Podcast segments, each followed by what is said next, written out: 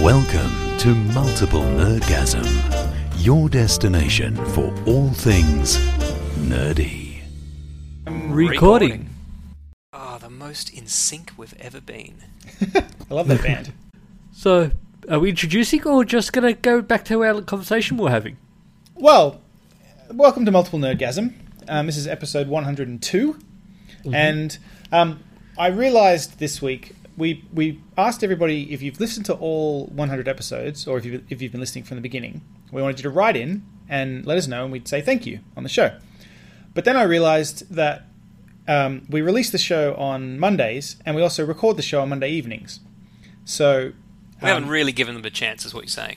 what, I, what I'm saying is, yeah, in between now and when we asked, there is another episode which came Right. out.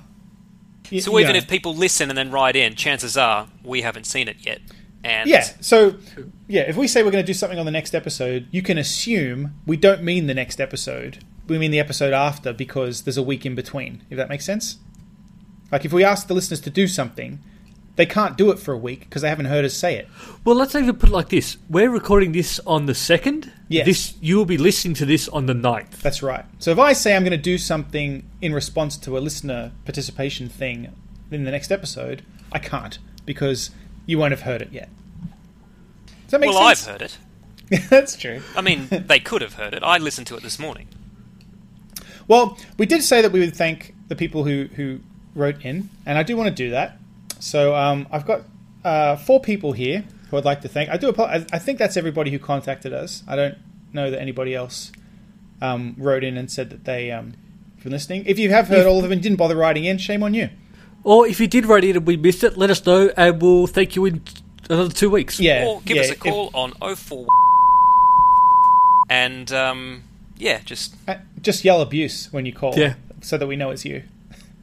um, so Carol from Sydney, wait a minute. Whoa, whoa, whoa, whoa! Did you say Carol from Sydney? yep, I mean, Yeah, there yeah. might be more than one Carol from Sydney out there, but I do seem to recall us banning Carol from Sydney from listening to this show. So, if she says she's listened to every episode, I certainly hope that's not true. no, I doubt anyone would have the audacity to, to go against your direct instructions, Dan. So well, it I must hope be not too. Well, um, you know, must uh, someone else. in that case, uh, welcome new Carol. from a different Sydney. Yeah, we uh, we're glad you like the show, and I hope that you'll respect our wishes, unlike some other Carols. Yeah. So Carol from Sydney, um, Simon, Phil, and Darcy. Thank you for writing in, and thank you for listening. Um, not everybody, uh, they they haven't all listened from the beginning. I don't know if there's anyone who actually listened to episode one and then continued all the way through to now, like as in from the beginning. It would be strange if somebody listened to episode one and then wanted to hear episode two. I agree. And I mean, it's a different Carol from Sydney, but had the the original Carol from Sydney been allowed to continue listening, maybe she would have been one of those people. Possible. But yeah, if you actually have listened from episode one um, to now in order, like as they came out, Without going back, you mean? yeah, yeah, exactly. Yeah, Please not write in and discovering let us us at know. episode 50 and then going back. If you've Yeah, been we with us the whole time, we'd love to hear that too. Don't get Yeah, me wrong, just- if you've just heard them all, we'd love to hear that as well. Yeah, yeah. Not Fuck, to. if this not is to, your first episode, write in. Tell us why you don't like our podcast. I mean, if you started in like the seventies and went back to number one and listened through, like I got even In the more. 70s, where we all had flares on. I, I'm amazed and and grateful. So I'm not not to belittle that that achievement. I'm also amazed that you, if you did start at 70, then went back to episode 1 and then managed to make it back to 70, I'd be amazed. I'm trying to do Yeah. that with a podcast at the moment, but the new updated podcast app on the iPhone doesn't tell you when you've listened to something if you stream it. So, because I was hmm. too dumb to work that out initially. Right. and write down what episode I was up to, every night when I go to listen to the next one, I go, fuck, was I up to 108 or was it 208? Like, it's infuriating. Tell me what fucking podcasts I've listened to, iTunes. Don't go back and take out Yeah. stuff you used to have. That's a big one to take out. Oh, they've taken out bigger ones. They've taken out being able to go. Uh, anyway, no, I'm not going to go on a rant. Everyone knows how much I hate fucking iTunes and every little branch off of iTunes, like the podcast app. I'm not going to do it. I'm not going to put you all through it. She's got a bee in his. So yes, to those of you um, who have listened, thank you very much. Um, and to the four we mentioned, very special thank you for writing in. Um, and I'm pretty sure I can think of people um, who've listened to all of them who didn't write in for some reason, and that's you know that's fine. Well, it's fine and you it's not fine. Um, Well, it may Yeah. just be that they're a little bit behind in their podcast yeah, listening. Yeah, I guess we can forgive them for that. But if you have listened to them Yeah. and you've heard us asked to write in and you haven't written in, well, you're just a fuckwit. Yeah. This was your chance. Deliberately gone against our blew it. wishes, then, well, I mean, there's nothing else we can say other than What do you want from as us? well just stop listening to this podcast. Uh, well, um, shall we? Yeah, well, get into some my only news is that um, I've now played 55 hours of Civ 5 this week. Um, well, you, this when did you give it to So me? since- a week since ago, last a week week. and a bit ago. Uh, Yeah, but it, yeah, yeah. So we discussed Yeah. it last week on yeah, the show. and well, I was up I was up to 30 hours Yeah. last week. So you've but I've added a further 25 okay. hours this week. Yeah, right. Okay. In a week. Yeah, Wow. I'm uh, playing as the French right now, focusing on um, Oh. diplomacy, trying to get my science up, enjoying it. Cool. Yeah. Awesome. It is a great game. I, um, I actually after hearing you talk about it last week, I, I kind of wanted to go back and play Civ Five instead of the um expand the, Yeah, you know, the space expansion, the new one, um, Beyond Earth.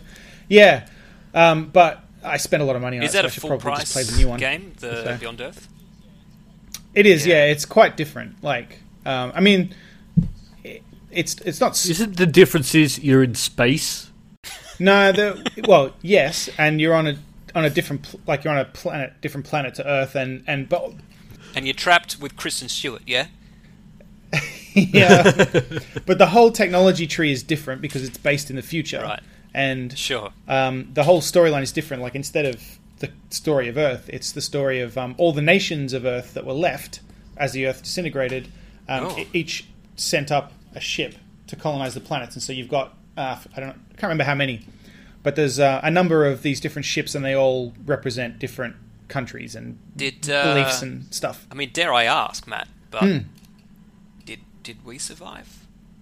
Are there White people? Australians up there? Oh right. Oh. Oh, okay, let's not make this a race thing, Matt. I just mean people from our neighbourhood. Right. Um, Are they representing Western Sydney up there? Is what I'm asking. yeah, I don't think they are. I'll be honest. I haven't encountered a race. I wouldn't be race. surprised if we were the Uh, first to go. I haven't encountered a civilization that struck me as particularly Australian. Mm, shame. So, hmm. It's a I don't think- American companies always do Aussies so well. Civ Five doesn't have Australia in it either. Not Although- as I mean, it, as a continent, it does, Yeah, yeah, but not as a as a but not as a as an civilization. empire. yeah. I don't really know if we have an Australian empire. We tried. we tried to make one. I think in um, the Steam Workshop you can get add-ons which add Australia and and things like that. Really? But yeah, I'm pretty sure you can add all sorts of Just weird soldiers shit. in Akubra hats. Yeah, yeah. Um, actually, that that could be a segment. Actually, we can go through all the various Steam Workshop files for different games and see what fucking weird shit people have made. Oh, I want to um, uh, I want to mod Skyrim. I I was looking at my Steam library for some reason the other day, and I clicked on Skyrim, and I was like, oh man, I really want to play some more Skyrim. And then it pops, you know, pops up and shows you the workshop stuff. And uh, man, there's so much stuff in there. What is there? Well, like you could custom like new cities, new Really? um, new armor, new weapons. Like you can customize the the armor and the, like the way people look and uh, everything. Like because Can I, I, can I customize it so that everybody in Skyrim is a Hasidic Jew? probably Because if there is that, I'm doing it and I'm playing through Skyrim again from the start. all right. You could probably do something like that. And Hey, there are, there's dragons. No vey. there are some um, We can't afford to pay you, but could you possibly fight the dragons for us? There's um, some practical mods on there. I noticed, like uh, one of the top ones is you know you get those stones, the floating stones in Mm-hmm, Skyrim. The the bit they're all bits of a big stone that have been shattered or something. Um, it adds quest markers for those, so you can so yeah, so you can actually can find collect them. Yeah, because it's I mean You it's find them by accident. pretty fucking difficult without it. Yeah. Yeah. like because that world is is enormous. So Oh, so good. yeah, so um, there's that, and then yeah, like you can add like there's one that was like a treehouse, a hermit's treehouse you can add, and yeah, um, yeah. So the It's workshop amazing seems what people can do with these games these days. I know. Um, like I, I, I know that back when people were modding Quake and, and all that, um, I feel like it, it was sort of they weren't given the tools back then. They had to create the tools, you know. Yeah. Whereas and they came up with some great stuff. But now, like the the smart game developers, like um, Bethesda with the Elder Scrolls stuff, they just give you the tools, and so like people just make all this cool, crazy shit. Like Well, any- I do remember when Dave was fucking around with Quake, and I was over and playing it, and when every time you killed someone, they went, "No, piss off." Yeah, people made like uh, Simpsons total conversions of Doom and and the Alien um, Doom was Alien Doom or Quake. Uh, he- Dave would know. Fucking I remember Quake Rally. I used to love that game. Quake Rally, Yeah, like a racing game. it was a racing game, but in Quake. In the Quake world. Yes. Wow. See, that's that's just amazing that someone managed to do that. I tried to build my school with the level edit in, uh, or our school, I should say, Luke, uh, with the level edit in um, Duke 3D because it was a bit more sophisticated in its, uh, or I should say, it was just a bit more user friendly, and you didn't know how to, didn't need to ha- know how to do anything. To, uh, yeah, right. You just made a shape and clicked on textures, and so I made our school. How was it?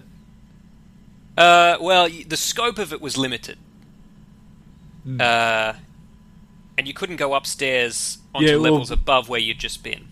Yep. You kind of had to teleport into different places. Hmm. So I ended up just making the quad as like an outdoor arena. You know, with the gym on one side and the classrooms on the other side and the office at one end. Hmm. So, so you just made sort of an open area with buildings around it. Correct. yep. Yeah. What do you want from me? I want a mod.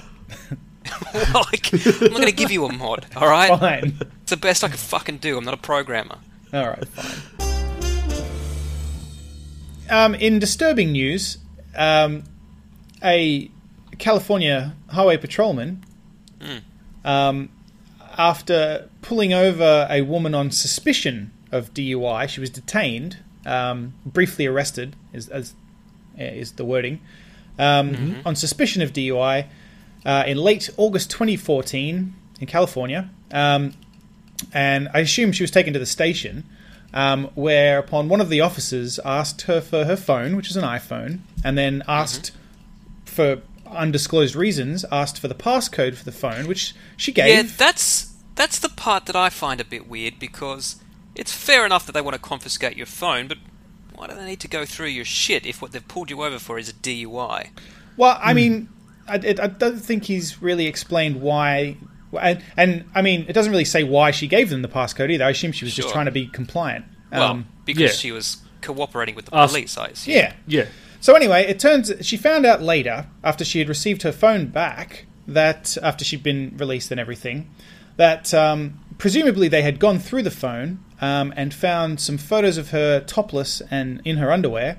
And um, being a genius, the police officer in question had just messaged them to himself. he just texted himself with them. So, uh, genius.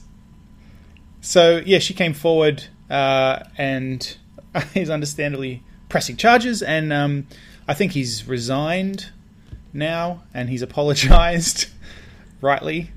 So, um, Yeah. Yeah, it's got here. It looks like someone went to get a statement from the where he works, and they've gone. We've got no comment as he no longer works with us. yeah, Right. yeah, uh, yeah. You fucked up, buddy. But what? Oh man, what an like. Well, he received a 180 day suspended sentence, three years of felony probation, and must speak at a community violence situations class and tell everybody what he did. I assume that's one sentence, as in he tells everybody at the class, not he must speak at the community violations situation class, comma, and tell everyone what he did. Yeah, yeah, I.e., at some point he'll be telling us. yeah. Yeah. Yeah, I like how she Jane Doe says she never gave him permission to access the photos in her phone, and she never gave him permission to send nude photographs of herself to his phone. Of course, she didn't. No. so yeah. Um, so yeah, let this be a lesson to any um, any officers out there listening. Um, Delete the evidence. yeah, or just plug it into the computer and copy them off that Yeah. way. Fuck's Sign sake. in, just email it to yourself and then log out of your account. Yep. Yep. Yep. Yep. Luke's done this before. Yeah, you can, right. um, or I mean, if you're going to text them to yourself, delete the text message afterwards. Yeah. Many the very ways to not get caught doing this. I mean, come on, you're a police officer, aren't you? Well, not What's- anymore. Just Well. Bluetooth them to yourself. Yeah. Yeah. I mean, there's no there's no paper trail for Bluetooth. Yeah. I just don't, I don't know how he thought that he was not going to get caught. Yeah. It's very very strange. Anyway, Can you airdrop something anonymously? um, you probably can One now. iPhone to the next. Yeah, maybe. I don't know. I don't know if it keeps. A, I don't have an iPhone anymore. I don't know if it keeps a history. But I mean, you can delete text messages though. Yeah. Like Yeah. Yeah. That's Yeah. right. it's very, very. It's just sloppy. I don't know if it goes into details, but what did she see in her phone that the messages were sent and call the number and go? Yeah, yeah, yeah. She called the number. He didn't answer, but then she followed it up. Um, and uh, here we go. Five days later, according to the warrant, she looked at her iPad at home and saw on the Messages app that six photographs had been sent to a to a 707 area code phone number that she did not recognize. Those photos showed her in various states of undress. Uh, and included topless shots and others in which she wore a bikini or underwear. Two of the photos included a female friend engaged in similar poses. Wow. So, yeah, You know what? Maybe we have to cut this guy a little break. I mean, I'm wondering if actually, some girl's phone. You've arrested. She's standing over there in handcuffs. You're going, oh look, I'll just better make sure that there's no uh, extenuating circumstances here. Hmm. And then, uh, then you see this pictures not only of her topless, but a little bit of lesbian action too. yeah, I mean, you think only human. that might come But up But as Luke court? said, delete the fucking text. Well, see, I, I wonder now because um, she never- says that in her on her iPad in the Messages app, um, she saw it, not on the phone. So I'm wondering if you know because perhaps he did. it synchronizes through and anyway. everything. Yeah, he's deleted Yeah. it from the phone, not realizing that it's all in the cloud now, and Yeah. uh, it wasn't deleted from from the cloud. So this is where you log into your email, Yep. forward the pictures to yourself, then log out of your email. Problem Yep. solved. Yep. She can't then log into your email. This is why we have Luke on the show. Yeah, that's right. He's a professional. Explaining how to commit sex crimes in startling detail. Yeah. no, no, no. Um. Oh, I just I've just read the next the next article and I need to know more. You want to hear about the terrorists from Middle Earth? Yes. Mm. Right, so um, a kid has been suspended, a nine year old kid, from elementary school in Texas, home of the intellectually superior, um, for bringing the One Ring to class. Yep. Uh, Uh, what do you mean by I the One Ring? Well, he had uh, a little replica ring of Mm-hmm. uh, the One Ring from The Lord of the Rings. Oh yeah. Okay. Um, you know, the, the gold ring with the uh, elven writing Yeah. engraved. Yeah. Yeah. It's a Um, magical ring, isn't it? Yeah, magical ring. Well, Yeah. that's precisely the problem, Matt. Um, Oh. When I first read the headline, I thought perhaps the school mistook Elven for Arabic and, you know, wasn't sure what was going on there. But it's even dopier than that. Um, Yeah. He came to school with the ring on because he saw The Hobbit over the weekend. Yeah. Uh, the How did, how did they know he was there? Well, How did they even know he was you, there? you raise a valid point, Matt, because um, when a kid puts on a ring Mm-hmm. and pretends to be a hobbit, Yeah. he also pretends to be invisible. Yeah. You would know. And he tells other kids, yeah, exactly right. Tells other kids that he's got a ring that makes him invisible and that he could make them invisible too and Yep. have So- special powers. The type of shit that nine year olds say. yeah, yeah, Yeah. yeah, And so he was suspended uh, for um, threatening other children with his magical powers. right. Um, Suspended for witchcraft. Correct. Um, his father Threatening witchcraft. uh, has said this quote This is unbelievable. Kids act out movies that they see. When I watched Superman as a kid, I went outside and tried to fly. I assure you, my son lacks the magical powers necessary to threaten his friend's existence. And if he did, I'm sure he'd bring him right back. It's ridiculous. And So, also, uh, I gotta, I gotta point out though that it mentions towards the end that um, it says, unfortunately, this isn't the first time Kermit Elementary has punished Aiden for things that seem to only bother Texas. He once brought his favorite book to school to impress his teacher, but the officials freaked out because the Big Book of Knowledge had a section Oh. about pregnancy and included an illustration of a pregnant woman. In another innocuous incident, Aiden referred to a black student as black, which drew yet another suspension from the school. What? So yeah, Well, Well, I mean, that one that one needs to be women. based on context, I guess. But a nine-year-old, you know, I think you can let racial quips slide at that age, surely. yeah. Well, I guess they felt that um, I don't know, pregnancy is a bit dirty. Maybe I, I no idea. I think maybe a Texas school saw the big book of knowledge and just felt really threatened by it. There's probably some Darwinism in there. Yeah, but it's big. right. I thought they'd like it because it was big. Yeah, I think Yeah. their big book of knowledge in that part of the world is uh, the Bible. Yeah, yeah. There's pregnancy in that. And also, you know, they don't like being. Well, they don't like the guilt trip that comes with pointing out that someone's black because it just makes Yeah, them that's all right. feel guilty. There are no blacks in the Bible, we know that. But Luke's right, there is pregnancy. Yeah. In fact, there's a scene where a dude impregnates both of his underage daughters. Yep. When are we going to see Ridley Scott make that movie? That's right. Soon, I hope. Well, that's ridiculous, and I'm uh, I'm glad uh, I wasn't raised in Texas because I would have been. I don't know what would have happened because I I used to come up with some crazy shit when I was a kid. Oh yeah, man. Your stories would not have flown at No, school. no, I would have Texas. been I would have been tarred and feathered. Yeah. Yeah. Yep. Yeah. Have I spoken on this podcast? I'm sure I've told you as friends, but I don't know if I've said it publicly. About the phase that I went through when I was in year one, and this will surprise nobody who mm-hmm. knows me. I went through an absolute fascination with nudity and wrote story after story after story in creative writing class about famous people and characters suddenly finding themselves in the nude. like I wrote Ghostbusters in the nude, Yep. Superman in the nude. Mm-hmm. And just every week, like my poor teacher must have been like, "Please, no more nudity, please. I don't know how to fucking talk to this." How did they about this." become nude? Was Well, there for like example, the Ghostbusters one, they were all in the showers when Janine hit the buzzer, right? and they just ran, grabbed their proton packs, slid down the pole, got into the? Ecto One, hey, and drove to the site. And it was only when they got out of the car to bust the ghosts they Right. realized, holy shit, we're naked. Classic. Yeah. And I think it was because of movies like Police Academy. And you know the scene where the guy's in the shower and ends up outside? And I think in Police Academy 2 he ends up further. In Police Academy 3 he ends up like in a bar, like somewhere ridiculous. Right. You know what I'm talking about? Yeah, well, I think so. And you, you're influenced like by a, that kind it's like of a running gag. No, no, Yeah. it's not that I was influenced. It's that when I was a, like, when I was nine, that was the funniest thing in the world to me. Somebody naked out in public was just the funniest thing in the world. So I wrote Right. this omnibus of of Nudity. nudity based stories using licensed characters. Well, I used to combine, uh, as you guys I'm sure know, I still have these books um, here. My mum kept them. God bless her.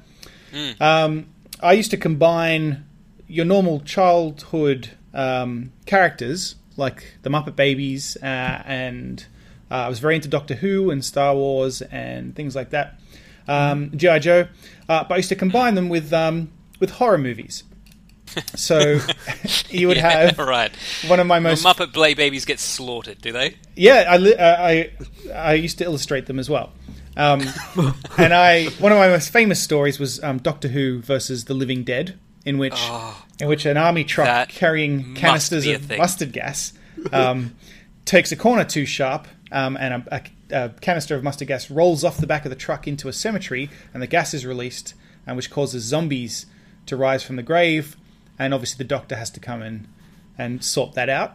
Um, there was Yeah. also, um, I would watch the shit out of that, Matt. yeah, yeah, yeah. Make the- no mistake. Steven Moffat, if you're listening, give me a call. We can sell you the rights to it. Um, uh, I wrote Muppet Babies versus um, the Mutant Garden or something like that. Basically, the Muppet Babies were literally torn limb from limb by these giant Muppet-eating plants, and So I they lost. yeah, yeah, I, and I, I had illustrations of Gonzo with like his his arms and legs ripped off, and anyway, they, normally when it's sort of like something like that, like the Muppets versus something, the Muppets normally come out win. Not in so that not this story. time. on my stories. but yeah, I um, yeah, they called my parents in, and uh, That's fantastic. Yeah. Well, My if you're in parents got called- you'd be suspended. yeah, Yeah.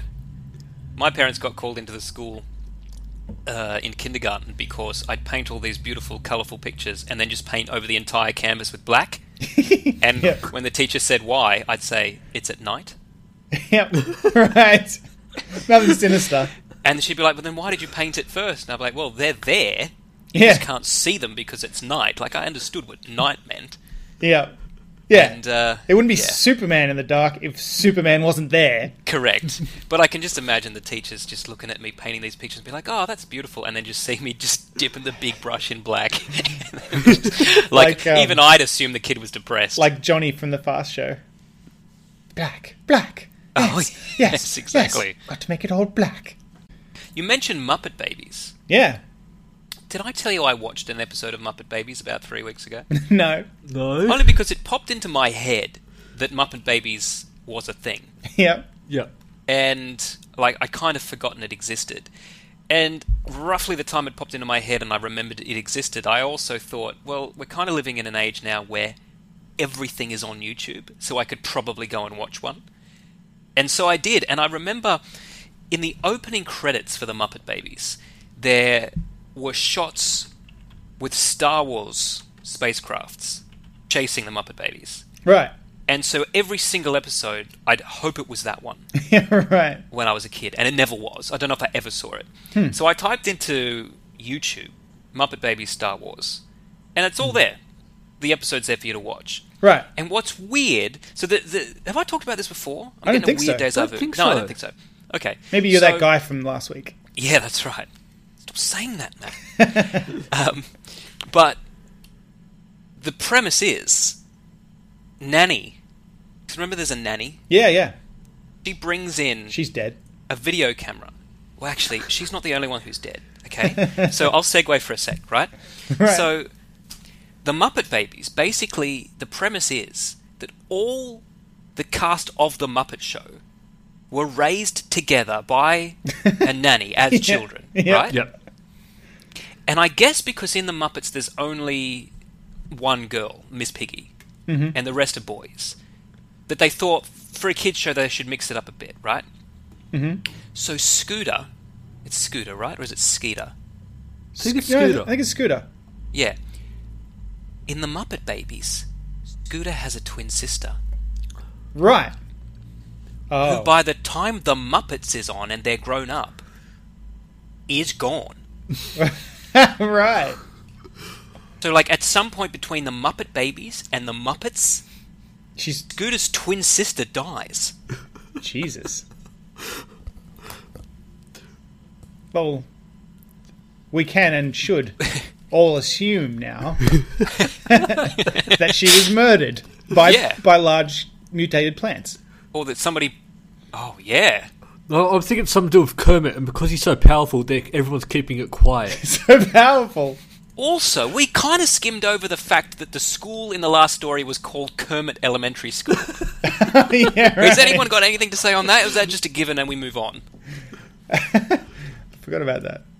But anyway, I digress. So, Nanny brings in a video camera, and they all try to make movies, and everyone's got an idea of what movie they want to make.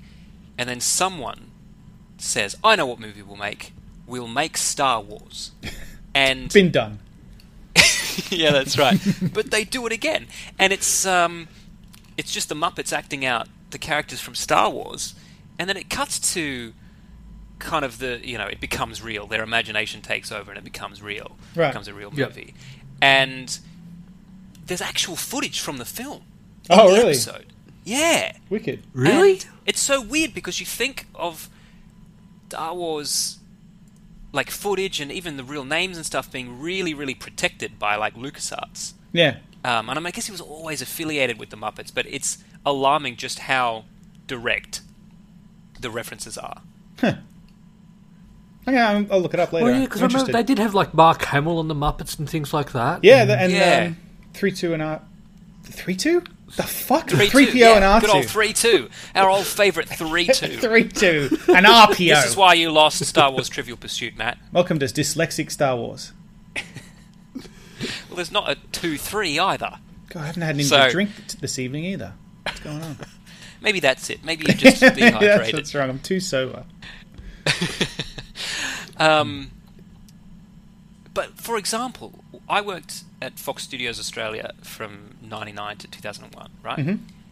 And George Lucas was popping in quite constantly to prep for Star Wars episodes two and three, which they filmed there.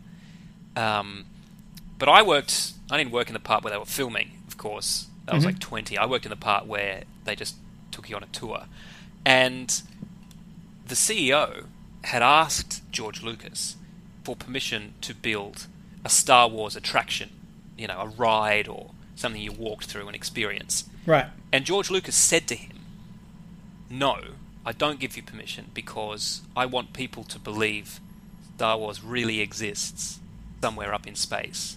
What? And if we build a What? ride, they'll know it's fake. But I mean, Star Tours has been fucking on for years, right? Mm. Yeah. Yeah. Although not not as long. I mean, it would it would post date that what you're talking Sure. about. So Was there nothing else before then of Star Wars?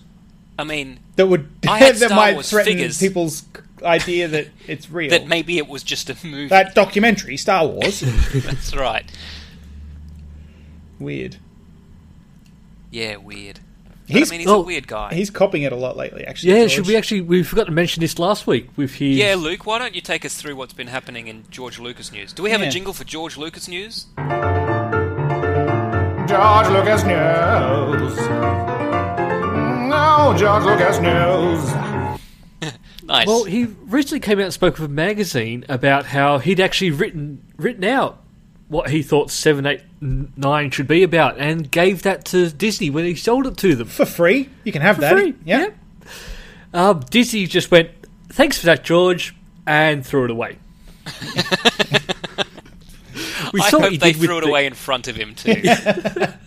I'll I just hope think that's how it happened. On one I'll- of those yellow notepads that we saw him write the Phantom Menace Yeah. first and only draft on.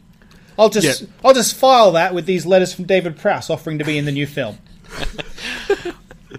We'll talk about David Prowse in this episode too. Yeah, I'm good. Good. Foreshadowing. Yeah.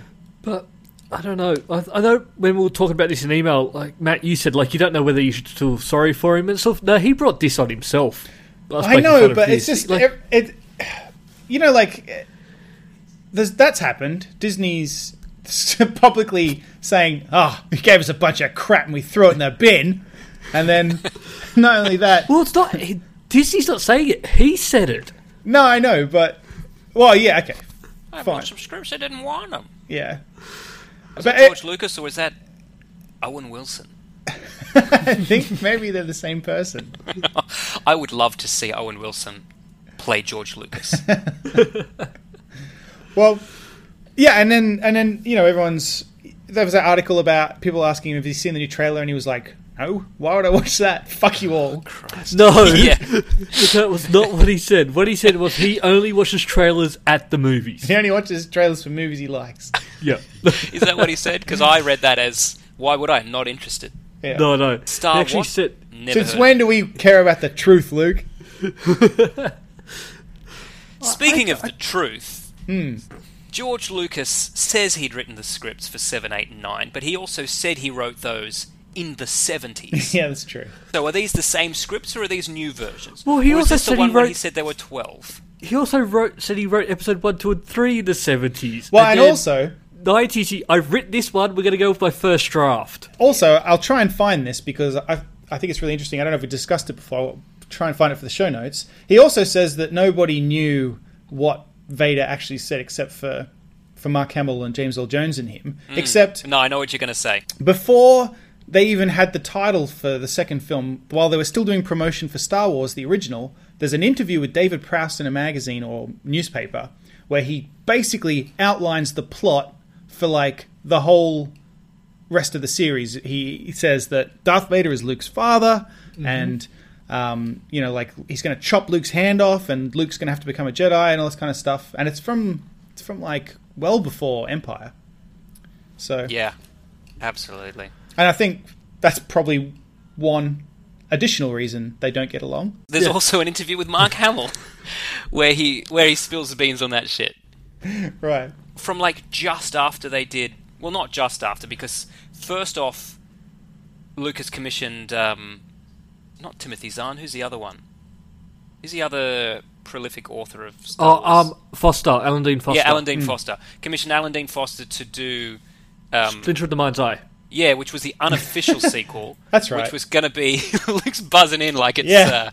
uh, Star Wars Like- trivia. yeah. Um, and if he couldn't get the studio to fund sequels, he was going to do Splinter, Splinter of the Mind's Eye as like a low budget indie project. Because Splinter is, is. Was that something about it's got the stone, the magical stone that gives him powers or something? Uh, Yes. The Kyber Crystal. Yeah. Kyber Crystal. Yeah, Yes. um, yeah. Basically, it continues directly on from the end of Star Wars. Luke and Leia are still together. It doesn't feature Han Solo at all because um, Harrison Ford had not signed on for sequels, Ah. but Mark and Carrie had. So it's about Luke and Leia. They're not brother and sister. They're still In just fact, going Luke's on actually adventure. trying to check her out while she's changing. Yeah, that's right. Of course. Um, and Darth Vader's still chasing him, basically. right. Well, speaking of potentially, uh, well, we're going to talk about Star Wars again um, Yeah. somewhere into this, uh, and I, I, I, there's the danger for this to get a bit dry, um, but I don't. Hopefully, we can just keep it goofy. That's no, what no, she said.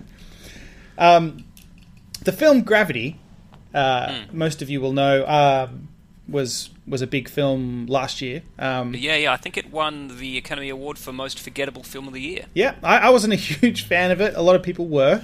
Were Um, they though? Well, apparently. Not yeah. on this podcast. I think it did all right. No, no, not on the podcast. Um, but it's now come to light that um, many years ago, in 1999, I believe, That is many years ago. yeah. Um, uh, well, prior to that, there's a woman by the name of Tess Gerritsen who wrote a novel called Gravity. Um, so pre 1999, she wrote this novel, and it's about a female astronaut on the International Space Station who, due to some accidents and such, gets stuck up there, and um, her, you know, like there's all this mayhem and mischief, and she has to try and get back to Earth. So, um, uh, a company called uh, some subsidiary of New Line um, Productions um, purchased New the Line Cinema. film rights. Sorry, yeah, New Line.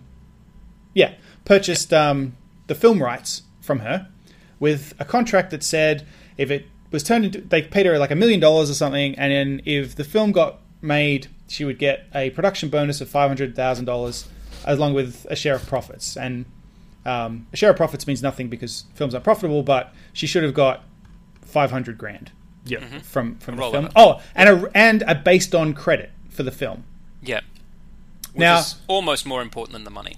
Correct. Yeah, because it, it's a claim, and Yeah. it could help her get more stuff. So, um, from her point of view, the film progressed for a bit, and she wrote a bunch of additional stuff. She worked on the screenplay and wrote stuff that wasn't in the book, stuff about in the third act, um, where the satellite debris destroys the International Space Station, and the female astronaut is alone adrift in her spacesuit and has to to try and make her way back down to Earth. Like that that part of it wasn't in the original, but that was written by her for the new screenplay. Okay. Um, and then at some point, um, they just said, "Ah, we're not going to proceed." So it was all shelved, and she was like, "Fine," and went on with her life. Yeah, so she took her fee for having sold it. Yeah, which not inconsiderable, a million dollars. Yeah. You know, not bad. Um, and she went on her way. And then in around 2008, 2009, Alfonso Cuarón, Cuarón, how do you Cuarón?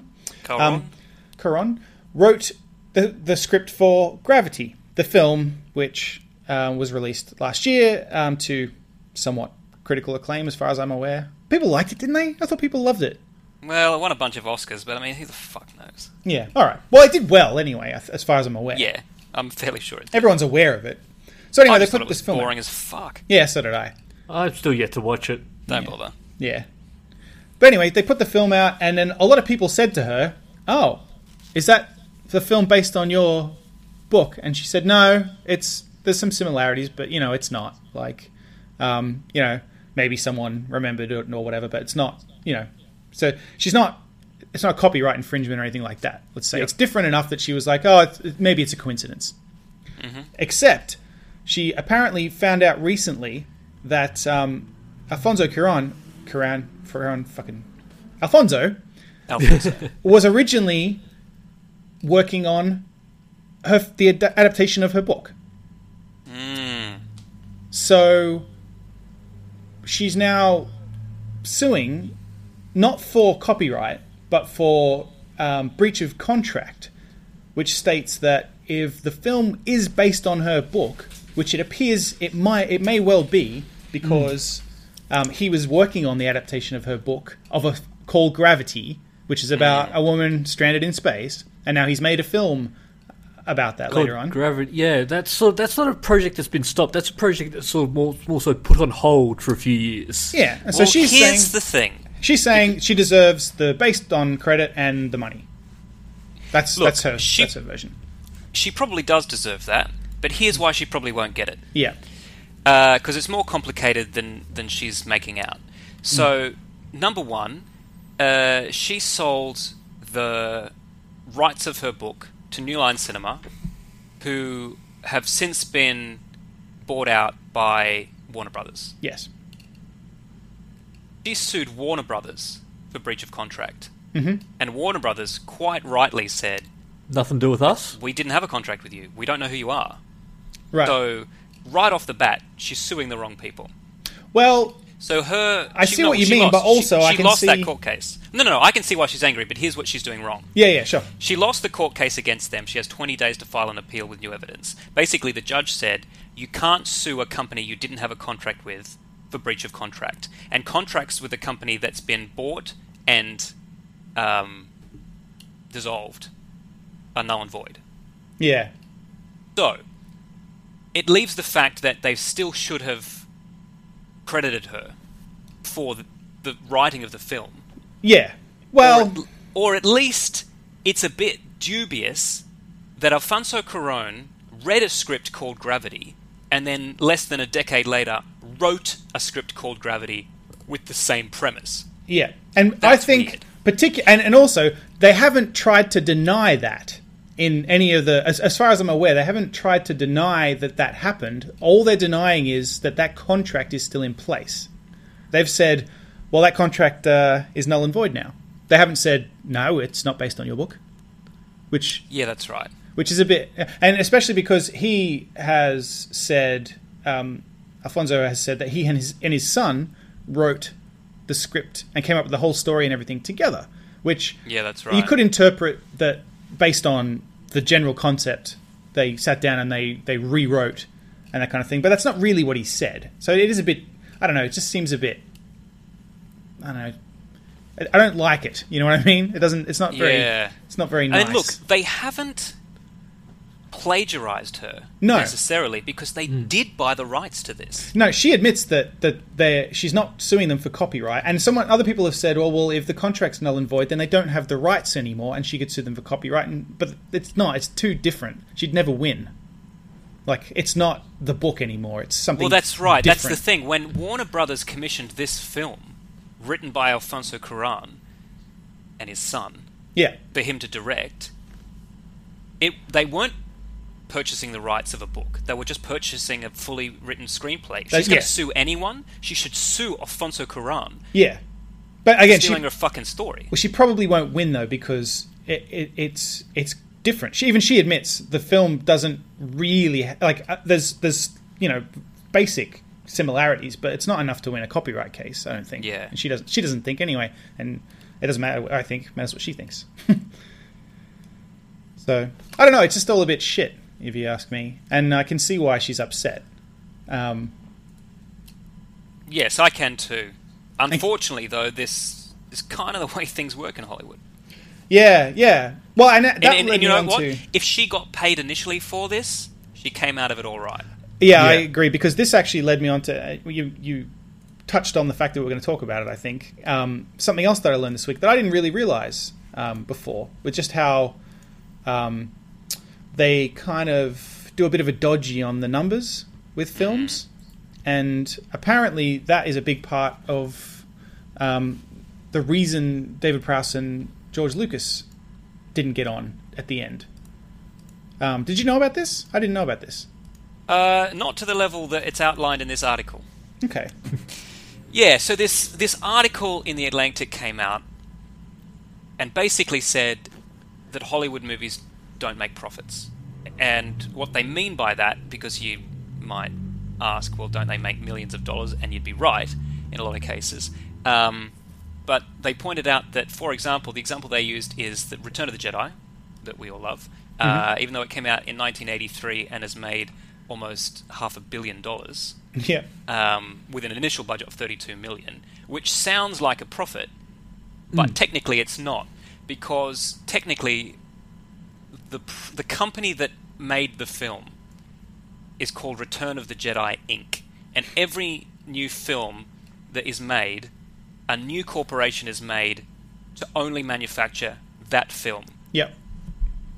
and then that film pays a fee to whatever studio is its umbrella to release the movie. Distribution fees. Yeah, distribution fees.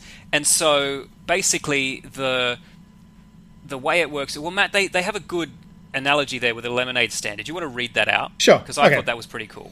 Okay, so imagine you're running a lemonade stand with your buddy Steve, and your mum says you have to share half of your profits with your sister. But you don't want to, so you pretend your buddy, Steve, is actually a corporation, and you call him Steve Incorporated. And you, he charges you rent for the stand and the spoon and everything. And then you go home and you say, Well, I don't have any money left, mum, because I had to pay it all to Steve Inc. So there is no profit. I can't share it with my sister. And then um, the money isn't really gone.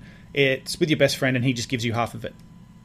Yeah, so you're employed by the studio, so you're getting paid your fee and your back end and your points and everything. So you're covered, but technically your film hasn't made money because everything gets passed up. Yeah. Which is fine, uh, because that's just how the system works. And these corporations are done not in any weird, greedy kind of sense. They're, j- they're basically just done to protect studios so that just say you made a movie and people took it the wrong way and everyone got offended and you just got sued by a bunch of people. Well, you can only sue Return of the Jedi Inc., right? You can't sue Warner Brothers.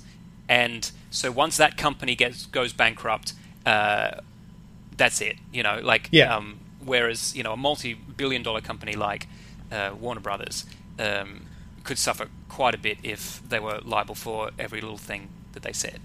Yeah. But what it does mean, and what this article is talking about, is David Prowse has come out and said he's not ever been paid any money for Return of the Jedi because there's not been any profits and he had points off the back end. Yeah. And he says apparently- he, gets letters from them frequently saying they uh, just want to let him know. still haven't made any money. yeah, there's no profit, sorry. So, uh, you know, keep hanging in there. yeah. Look, I'd take this more seriously if it was any other actor Yeah, I than know. David Prowse. I know, I Because know. David Prowse is a troublemaker. I agree. And look, apparently, uh, I learned today that it's common knowledge in the industry that, uh, like, that's worthless. Like, you never agree to a deal like that because it's absolutely worthless, and everybody knows this. So, his Yeah. agent would never have agreed to this, and he was probably paid upfront as well. He oh, just 100% he would have been. Yeah. He would have been in this film because he was contracted at the first one to be in all three. And for those of you who don't know, David Prowse is the bodybuilder who's inside the suit of Darth Vader. yeah, um, he apparently pissed off George Lucas so much after the second film came out that George and him have not spoken since. So the very fact that he's in the third one must mean that he was uh, Contra- contractually, contractually obligated to be in it. Yeah. Um, would have 100% been paid, and he probably kicked up a stink at the time. And to shut him up, they promised him points off the back end, yeah. Right. which no walk-on actor would ever be promised. yeah. So probably this was just a gesture, and he's now treating it with more seriousness than it was intended Yeah. Right. Because it's worthless. because it's worthless and everyone knew it. Yeah. Yeah. Well, it's, and like I said, I, I mean, I just found it really interesting. I wasn't aware that that's that's how it worked, and that's but people were saying because she, she mentions uh, in in the Gravity case, she mentions that um, she was offered the pr- production bonus, but also um, you know like a profit share, or I think that's how she worded it. And then everyone was saying, well, that was that was a stupid thing to agree to, and then and everyone's like, well, that's why the the production bonus is in there, so that she was supposed to actually get something because profit is nothing. It's, Yes, al- it's almost a bit condescending, really. Uh, like w- n- with that knowledge, like why even put it in there? Yeah. Here's one little tidbit though that I find funny. Luke, I don't know if you've noticed this too, uh, or you, Matt, but on the page of the article, which Hmm. is all about David Prowse, yeah, Um, I know what you're gonna say. well, there's a picture of Sebastian Shaw. yeah. So I think I think Derek Thompson, the author of the article, doesn't know who David Prowse is. yeah. Well, I he's just got David doesn't. Prowse, Darth Vader. There he is. Guy in the Yeah. suit, Yeah. done. Article, type, type, type, spell check, publish. Yeah. Yeah. Uh, I mean, poor Sebastian Shaw. I mean, he's had half his performance cut out of the special editions because he no longer Ugh. appears as the ghost. he's that. actually had his eyebrows digitally removed from the one scene he's still in. Yeah. So I say, if he's getting his face out there, power to him. yeah. Yeah. Yeah. Oh dear. All right. Well, um, yeah. Anyway, the gravity thing is just a bit of a shame, and we'll see what happens. Um, the film was boring anyway, so I don't feel any worse about it. So I, I do like Children of Men though, so disappointing. That, Children of Men is a great movie, and he's made some other really good ones too. yeah, it's just Here's disappointing to think thing, that he's been a bit a bit dishonest. Yeah, but here's the thing. How similar is this? Because it's completely plausible that in 1999 he was attached to some script called Gravity about a woman on the ISS, Yeah. and for whatever reason, maybe let's say it wasn't any good. Yeah. It didn't get made, right? Yeah. He'd already had credits. He did um, a bunch of Hollywood movies before that. He'd yet to make his real blockbusters, but he'd made several Hollywood movies. She's made none. And still Mm-hmm. to this day, she's credited with no other feature films. Yeah. Well, she's not right? likely to anymore. Some TV work, right? So this is not a Hollywood player. This is just someone who wrote a book that was optioned by a Hollywood studio. yeah. He comes along, Alfonso, reads it, passes, the film's put in turnaround, right? Yeah. Company gets sold, rights are dissolved, everyone forgets about it. Yeah. He's now a megastar and he's made great movies like Children of Men. His son is a writer, and his son says, I want to make a film. And his dad says, Well, let's sit down and write one. And then, as they're spitting out ideas, his dad says, consciously or unconsciously, um, What about a woman on the ISS? Yeah. Like, that might be the extent of it. Yeah, if yeah. That's all you're taking. That's fair. You don't owe somebody royalties or credit. Yeah, that's fair. And like I said, and, also, even if he was aware of where the idea came from, it's not good interview to sit there and go, "Oh, well, there was a book, and then the company got dissolved, and that kind of thing." You just go, "No, I wrote this with my son." Yeah.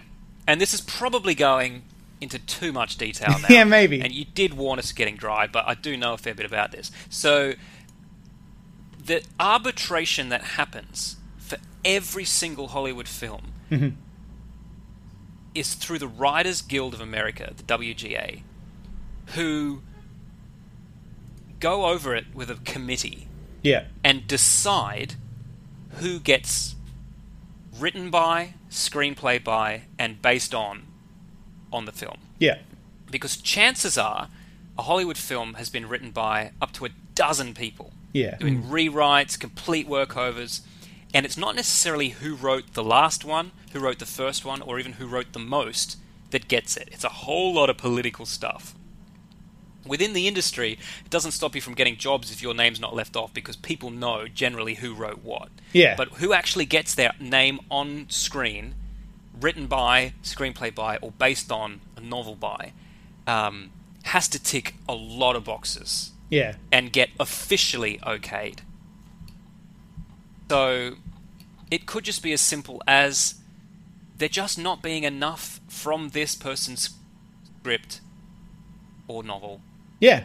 to warrant her getting a credit. Or just that, I mean, Warner probably didn't even know about this. Oh, Warner didn't. That's Yeah. that's for sure. Mm. Warner wouldn't have. It never would have come up. Yeah. Alfonso Cuarón would have walked in with a script that they would have gone, great, let's do it. A similar story is happening uh, with True Detective. Matt, Right. did you end up watching True Detective? Not yet, no, unfortunately. I really think you'll like it. Yeah, I should. I should. It's about a serial killer, man. yeah. It's All right. exactly your type of thing. All right. All right. But there's a character, without getting anything away from the plot, there's a character who's just down in the dumps and is constantly criticizing humanity and talking about how fucked everything is. Basically, it's Dave. right. But a lot of what he says, and he goes on these diatribes from time to time, and it came out at some point that a lot of what he said actually comes from a Thomas Ligotti book called The Conspiracy Against the Human Race. Right. sometimes actually verbatim or only slightly paraphrased from the actual text of this book. Huh.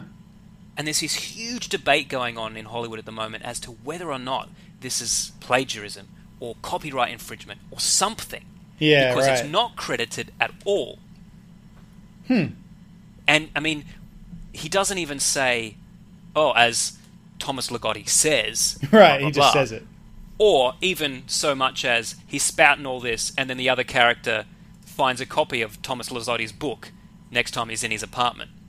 Right. Do you know what I mean? There's no signifier that he's uh, quoting someone else. As far as anyone's aware, that it was written by the writer of the show.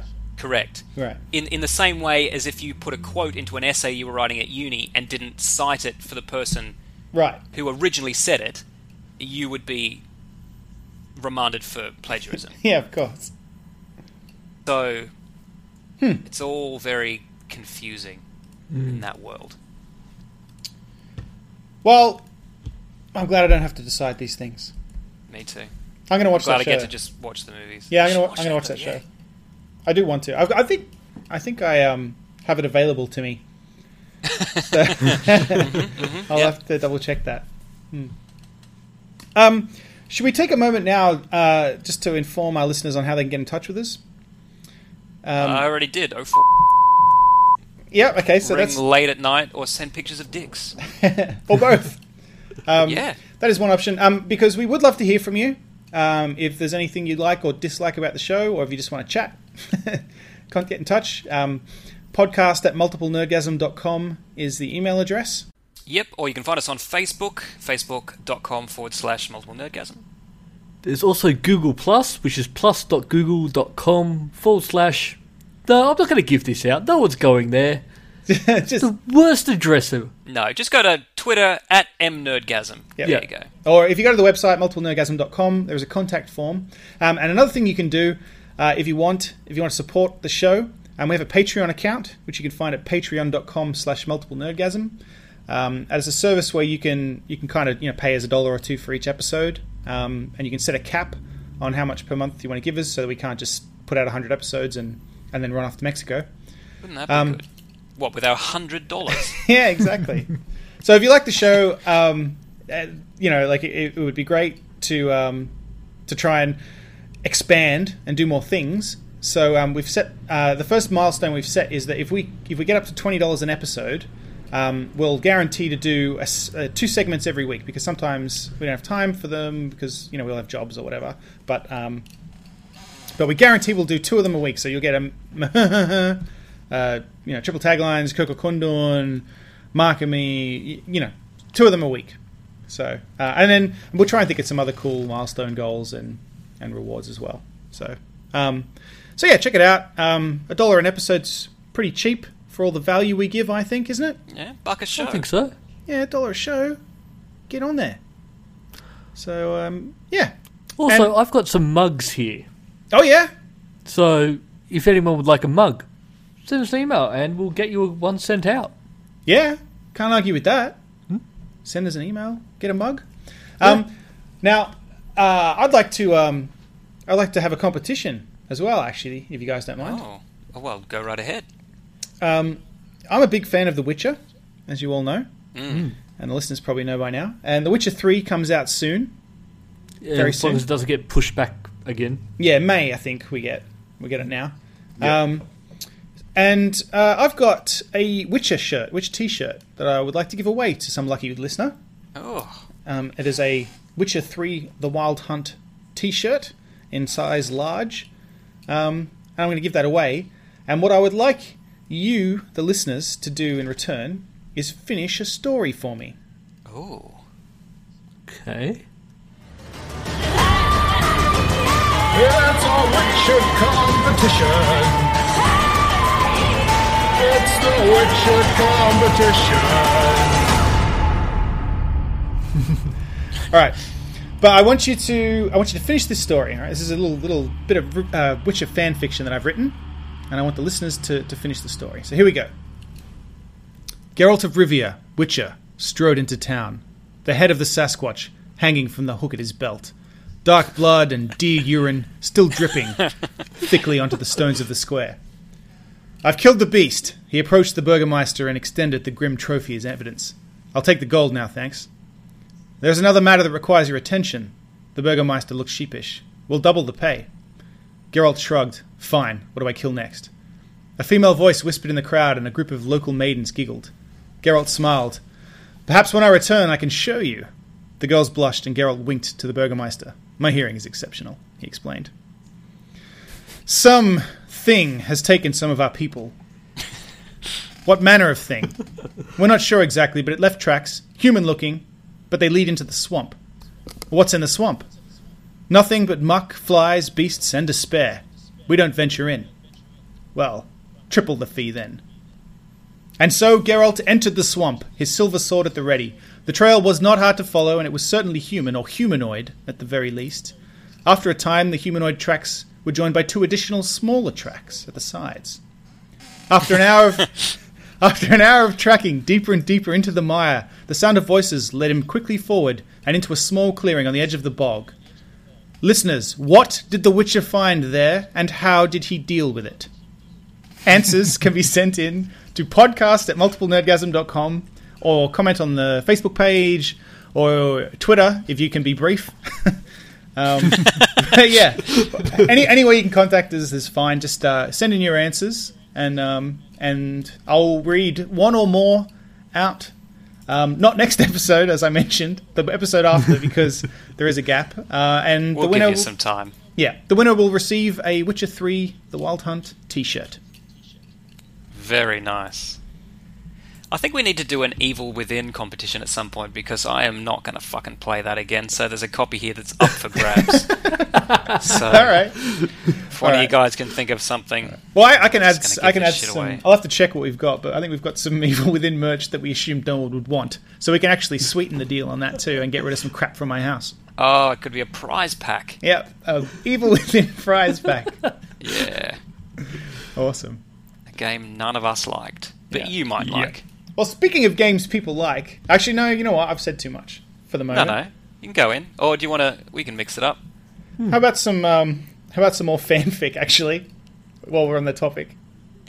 Oh yeah, I mean, why not? I mean, where there's some great fan fiction out there, uh, and the internet's kind of become the place to publish your work. You know what I mean? To self-publish. Yeah. Um,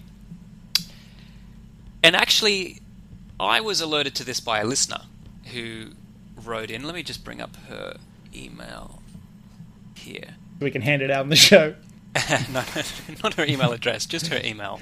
Please, please, please talk about this on the next podcast. Nice. So we are. Um, and it's about gay dinosaur erotic fiction. so, I mean, dinosaur erotic fiction on its own is pretty amusing as a concept. yeah. Uh, Yeah. But gay dinosaur erotic fiction is just, well, you know, just takes it that one step further towards excellence. Yeah. Um, so there's a guy called Chuck Tingle, and he's written a series of gay dinosaur erotic fiction, including Taken by the Gay Unicorn Biker, Space Raptor I just saw the cover.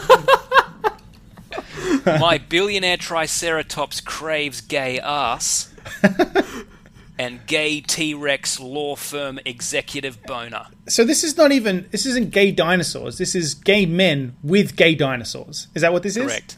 Well, you want to hear uh, some of the synopses? Yes. I'd Okay. love to. Please. Here's the synopsis for My Billionaire Triceratops Craves Gay Ass. and if you're wondering, the cover is it seems to be Central Park or some kind of inner city park.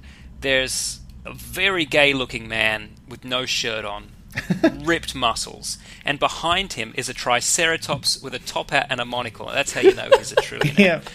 yeah. Um, and here's the synopsis. Even though dinosaur and human relationships are frowned upon, Jeremy finds he can't resist his rich former pet when Oliver takes him out. In fact, they skip right over dinner and go home to have fun with Oliver's Triceratops. the story just raised so many questions like how did dinosaurs kiss? Are Triceratops scaly? And why the hell would you skip dinner if your billionaire former pet dinosaur is paying? So, you know, Jesus. It's, uh, it's interesting.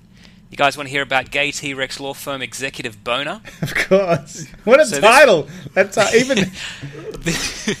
this one's got an even gayer looking topless muscle man on the front um, in a boardroom with uh, It's an amazing picture. T Rex heads on. Uh, The guy on the left is my favorite. And here's the synopsis for this one. Basically, Donnie's boss, Tyson Rex, pulls out a contract that will allow the partners that will allow the partners T Rex, get it? Yeah, yeah, yeah. I got That will allow the partners at the firm to run a T Rex gangbang train on Dolly Sullivan's gay human ass for the sum of $10 billion even. This is a direct quote. And Donnie is so tired from his hard day filing paperwork, he's like, oh well, can't do anything about it, and goes along with it, even though he insists he isn't gay and doesn't want to have sex with dinosaurs. And I love how that's one thing, whereas that should be two completely different Yeah, I know, right. issues. Of course, he loves it in the end, but really it's Fifty Shades of Dinosaur wrong. So if they were female dinosaurs, he'd be up He for it. might have been up for it. Yeah. Oh man, these just getting gayer and gayer. So, Space Raptor Butt Invasion, right, has a raving on the front with no shirt on. And these are what look like stock photographs if you type into Getty Images, right? Poorly photoshopped, deep etched. And behind him is a NASA scientist on a lunar rover. Segway looking thing. Yeah. With a dinosaur head comped on coming out of the helmet. Like, why is it even wearing a helmet if it doesn't need to breathe? According to Space Raptor Butt Invasion, dinosaurs didn't actually go extinct, they just learned how to travel through space. There's a lot of world building in this one, uh, but of course, it finally comes along to banging, despite Lance's protestations that he's not gay. Wow, okay, so. Uh, oh, God. just they, they all claim to be not gay, which is a bit a bit weird. Hmm. Hmm. But um, you know, a little unicorn fiction here too. Pounded by the gay unicorn football squad. Yeah, he is pounded by President Bigfoot, Oh, which my possibly gosh. possibly could go in uh, Sasquatch news. I think Terry Smallshoe might have to read this book. I think Terry Smallshoe should um, read the synopsis. Um, I'll see if I can get him on the show. Yeah. All right. See Terry, what you can do. Terry, fake, Terry, wake up! Fuck, come here. What? I need you. Just, just read this. Alright, fucking. Um, how you going? Yeah, Terry. Yeah, hey, hey, who's that? Oh, it's Dan, mate. It's Dan. And Luke here too, Terry. Oh, fuck off. Um, Sorry, Terry. yeah, alright. Alan is a hotshot um, journalist blogger whose skills involve being a young hot gay man. Um, that's, that's basically what his resume says. that is a skill. That is a skill. Um, he nabs an interview with President Garduk, Yoldok, a Bigfoot. A Bigfoot? Is this is this a non-fiction book? Except here, Uh. interview means sex, which Alan discovers to his delight, despite the fact Bigfoot-human relations are taboo. Oh, yeah, they are. Even presidents can't erase all prejudices. Because you know what they say about big feet? Yes, this line is in the book. Oh, so he gets a little Sasquatch penis inside of him. I see. This is this one's got another uh, stock image gay man. Except what's really disturbing me about this one is that he's obviously shaved his chest at some point in the past, and it started to grow back. So it's like I don't care if you shave your chest or you don't shave your chest, but if you're going to a model shoot, have it as one or the other. Don't have chest stubble. Yeah, you got to get it waxed the day before. Ugh. Yeah, stubble is the worst. Anyway, I'm off. See ya. Bye. Bye. Bye. Here, Terry. See you, Terry. See ya. Shut the door. Fucking guy's useless. anyway, You what just a speak French to him and say "Je t'adore." yeah, yeah, yeah, yeah. He's a Oh, he's a that's classy bogan. Wonder if he sells a lot of these. I hope so.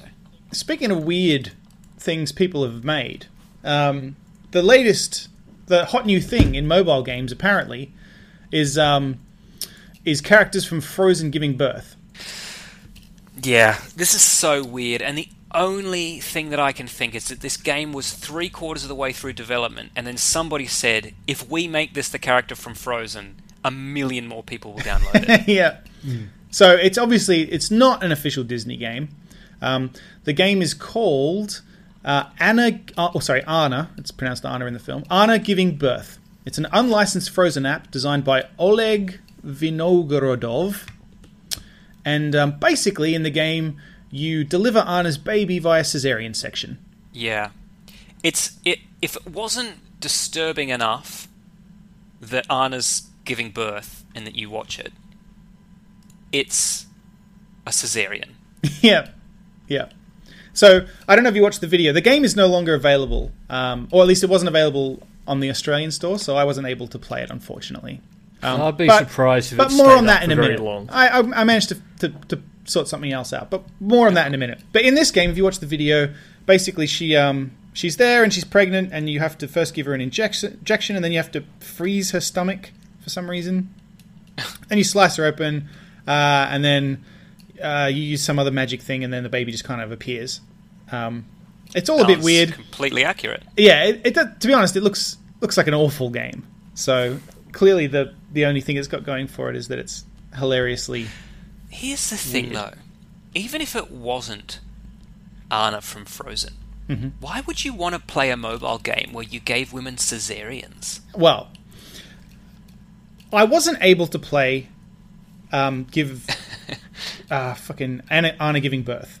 Yeah. However, um, I have an Android device, and, and Jenna does also. And so we had a look around, um, and there are quite a lot of games like this, um, especially on Android. But one that I managed to find that, keeping in, in a similar vein, um, it's an Android game called Mum Gives Birth a Baby. Um, and it stars a character who looks suspiciously like Elsa from um, Frozen. the other girl from Frozen. So this is yeah, this is Mum gives birth a baby, and this is under the simulation section of the Android App Store. Oh God. Let me let me read you the description here from um, Mum gives birth a baby. Let's give Mum a precious help hand, ready to deliver the packet to the hospital for her. Join the mother's room and find all the items on the left side of the screen, and the skills of listening. The main test your doctor and help she delivered her baby. Once the children out, you are going to run a routine inspection to some of the basic measure to make sure that everything is good. He will be careful to put him in his mother's arms. Have a great time in the mother baby game. See, this is why Apple have made it that not just anyone can upload a fucking game Yeah, to their I app store. Like this is the exact reason. Um, so I know that Jenna played a bit of this, and uh, I don't think it's definitely not her favorite game, and it was a little confusing and hard to control. But um, uh, I just wanted to read some of the reviews that people have left here Please do. on the Android App Store. Um, Amelia Webster gave it three stars. She says, I suppose it's okay ish. What is wrong with the child's head anyway? also, on the bit where you have to lotion the human child, it won't work. I actually managed to get that far on this phone port of a Flash game. Now, Luke, I don't want you to make any comments at all because I think if you even weigh in on a game where you have to lotion a child, that this could come off badly for you and could possibly breach your parole requirements. So Yeah. let's just cool it. Um, Ellie Sholo gives it five stars. My mum and I have been a few hours on the game. Um, this one I like just because I like to imagine how this happened. This person is called Mercedes Younger Man. Mercedes Younger Man. And she's written, seriously, why would they make this for Younger Man children? so, I like to think that her phone auto corrected because her name is Younger Man. It's the word young to younger man. and then she's just spelled children wrong. So Wow. that one made me laugh. Um, Greg Taylor says Elsa gave birth a baby. I put stuff a bag and went a hospital. I gave Berhut a baby and went back to the Huos. And um, my favourite is this one here uh, by Savan- Savannah Peters. Um, this is all in capitals. It says So yell it. Terab, worst thing that I have played, worst than Elmo. What, what, what has Elmo done? Wow, worse than Elmo. Doesn't matter what Elmo's done; it's worst than Elmo. Far worst by the sounds of it. Look, Yeah, I've got two things to say in response to this. Number one, you can hardly blame them because um, I have a four-year-old niece. Matt, your niece is roughly the same age, right? yeah, she's like six this year. Yeah, Right. But close enough. Yeah. She loves Frozen. Eloise is obsessed with Frozen. Yeah. And all of her toys are Frozen related, and most of her clothes Yep. are Frozen related too. And she just had a birthday, and every gift from every person was Frozen shit. So, Yeah. like, these guys are raking in the cash, and if you're making unlicensed shit, you could hardly be blamed no, wanting to cash in. no, it's Um, a it's a good franchise to infringe upon. Yeah, that's right. If you're going to infringe upon any copyrighted material, this would be the one I'd choose as well. Secondly, this is not a new phenomenon. And I recall back in the 80s uh, having a game on the Commodore 64 called Di's Baby, which was when Princess Diana Oh, Oh, had Prince William. right. Is he the older one? Oh, I don't know. yeah, you. Yeah. He is. Let's assume it is. Yeah, Um, and, you know, and that was big news at the time that there was, you know, a prince. And uh, so, level one, you were Charles, and you had to drive her to the hospital to give birth, and it was like a top-down driving driving game. yep. Um, then there was other levels. The only one I can really remember is it's kind of like Space Invaders, except you're at the bottom with a mug, and there's nappies across the top of the screen that tip over periodically and pour shit out, and you have to catch it in the cup. Yeah. I- right. I guess that's how they do it at Buckingham Palace. yeah, right. But um, So you're the butler or something, obviously. Um, I just put a link to it. oh, you f- do you find just found it? it. I just found it on YouTube. Oh my god. Oh wow, I've got to see this. Di's baby on the Eyes Commodore Baby 64. on Commodore 64. yeah. Oh, jinx, Matt. This is going to be in the show notes. Well, I now- think everyone needs to just pause while I watch this. Yep, this is it. Di's Baby. Look at this thing. my gosh. So I was. What year did this come out? 1984. Oh, look, it's the shit. Yeah. Well, why is there shit falling? Oh my gosh. This is really weird. Man, I miss my Commodore 64 now. That was a great Yeah. system. Yeah, there's, Oh, there's, yeah. there's poops. Yeah. All right. Well, that'll be in the show notes. And Um, excuse me for just getting one little detail wrong. The the shit is coming out of cups, but at some point nappies fly at you as well. Right. Well, Yeah, I look, just saw a but the nappy. second le- okay, the second level is like a like a side-scrolling or like a platformer rather. It's not scrolling at all, and um, there's a baby carriage that you seem to have to get to, but there's a native with a spear trying to stop you, and a camera. so she's visiting Australia. I really don't understand this, Hmm. but um, Well, I've just got one final review for um for Mum gives birth a baby that I'd like to read out. This is um Kendall McAllister says five stars. I love birth. I love it so much. I wish I was Elsa. That's all for this week. Thank you for listening and we hope you enjoyed the show. If you enjoyed it then please subscribe in iTunes to receive episodes automatically. We'll see you next time.